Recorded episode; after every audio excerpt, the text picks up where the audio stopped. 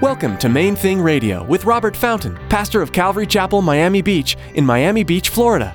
Join us as Robert teaches through God's Word.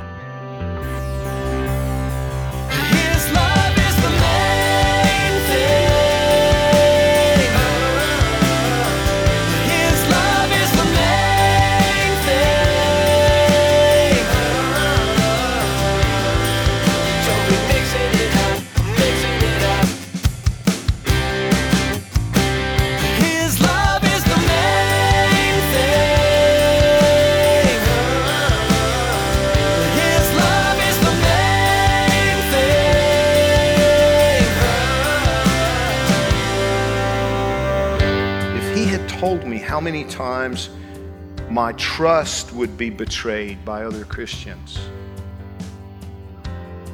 or how many years I was going to have to struggle to ever see even one person in Miami Beach come to know Jesus, you know what? I, I think. I think the anxiety that that knowledge would have produced would have just been overwhelming. I, I don't think I would have been able to bear up under everything at one time. When we read in Revelation that John is told not to record something, we can't help but wonder why. While many of us might accuse God of hiding things, it's important that we don't forget his loving nature. In today's message, Pastor Robert suggests that it's because of God's care for us that we don't know what the seven thunders said. Stick around after today's message from Pastor Robert. I have quite a bit of information that I'd like to share with you our web address, podcast subscription information, and our contact information. Now, turn to the 10th chapter of Revelation and let's join Pastor Robert with today's message.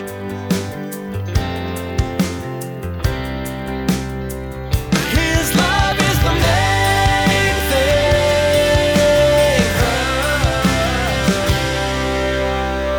thing. Revelation chapter 10, verse 1 I saw still another mighty angel coming down from heaven, clothed with a cloud. And a rainbow was on his head. His face was like the sun, and his feet like pillars of fire. He had a little book open in his hand. And he set his right foot on the sea and his left foot on the land and cried with a loud voice as when a lion roars. When he cried out, seven thunders uttered their voices. Now, when the seven thunders uttered their voices, I was about to write, but I heard a voice from heaven saying to me, Seal up the things which the seven thunders uttered, and do not write them.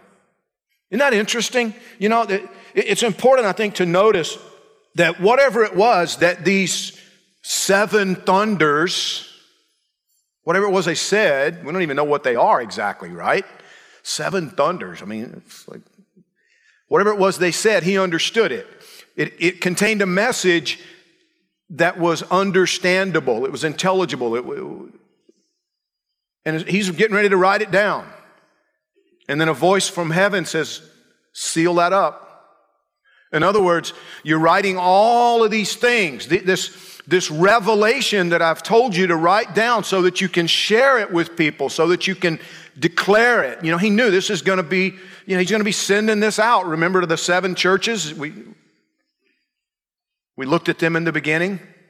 And this was going to be, it was going to go to these, these different churches, but we're not told for sure, but it seems like this is God telling John, not this part. Not this part. This part they don't need to know. This part I want you to seal up. It's, it's the only thing in the book of Revelation that's hidden from us. And that to me, I don't know, it's fascinating. You know, in the revelation, there's this one little tiny part that's not revealed. Why not? Well, I'm just taking a guess here, but I'm thinking it wouldn't be loving for us to know whatever it was that they said.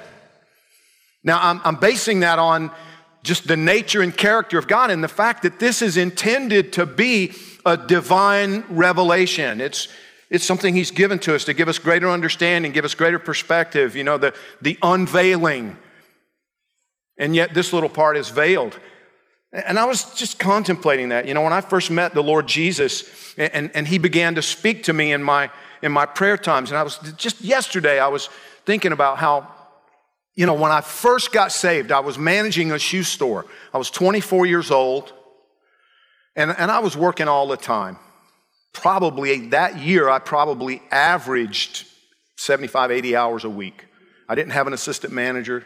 I had to be there all the time. If the store was open, I had to be there. I'd sleep in the back room sometimes. I'd put a, little, a cushion off of a chair and sleep. And I remember how I spent so much time in prayer at work, going through my day, just doing what I had to do, but talking to God and, and, and how He would talk back to me. Not in the sense, you know, of like hearing audible voices or anything, but there would be times when, you know, when, when I'd be praying about something and, and I, there would, I would just, there'd just be this thought, you know, this kind of correcting thought. Or I'd be reading something in the Bible and I'm just kind of reading through a passage and, and there's this thought, wait a minute, read that again. You miss, you miss that. And it's just this little subtle thing. But I began to realize that I'm hearing from God.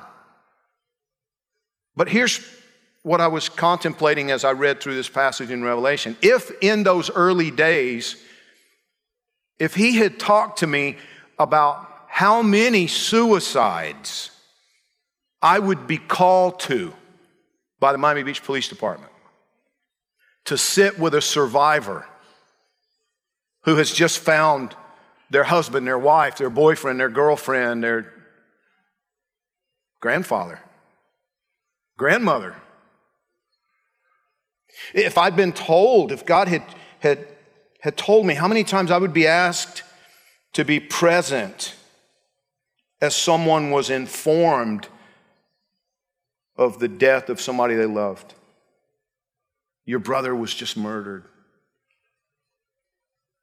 Your sister was killed in a car accident last night. If he had told me how many times my trust would be betrayed by other Christians, or how many years I was going to have to struggle to ever see even one person in Miami Beach come to know Jesus, you know what? I, I think.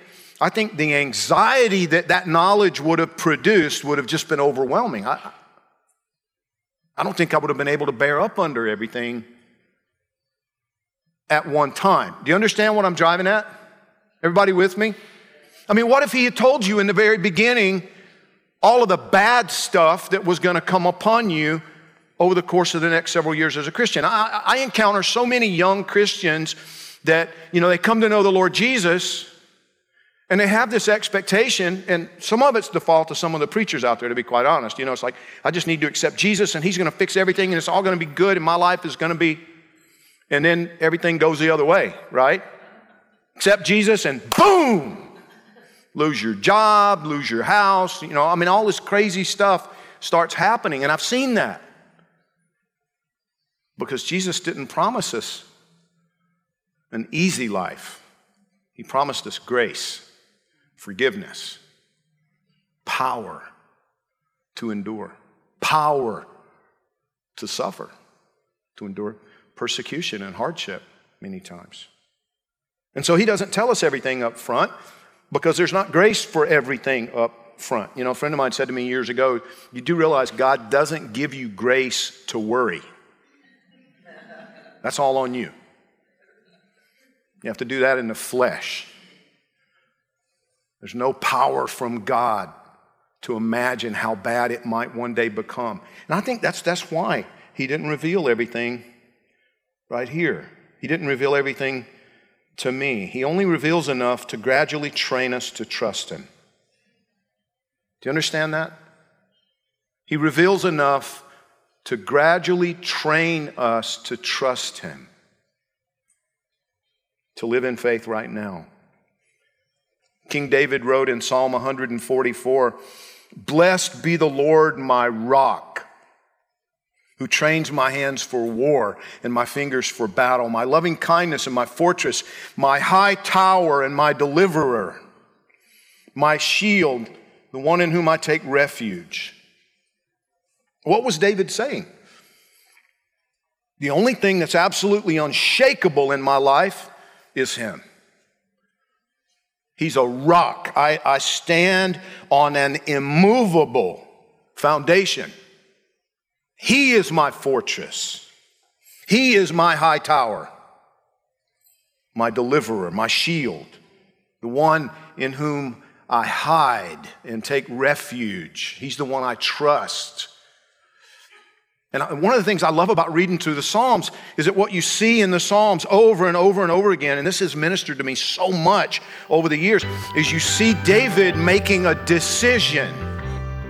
If 10,000 come against me, I will trust you. That's a decision of his will. His love is the main thing. His love is the main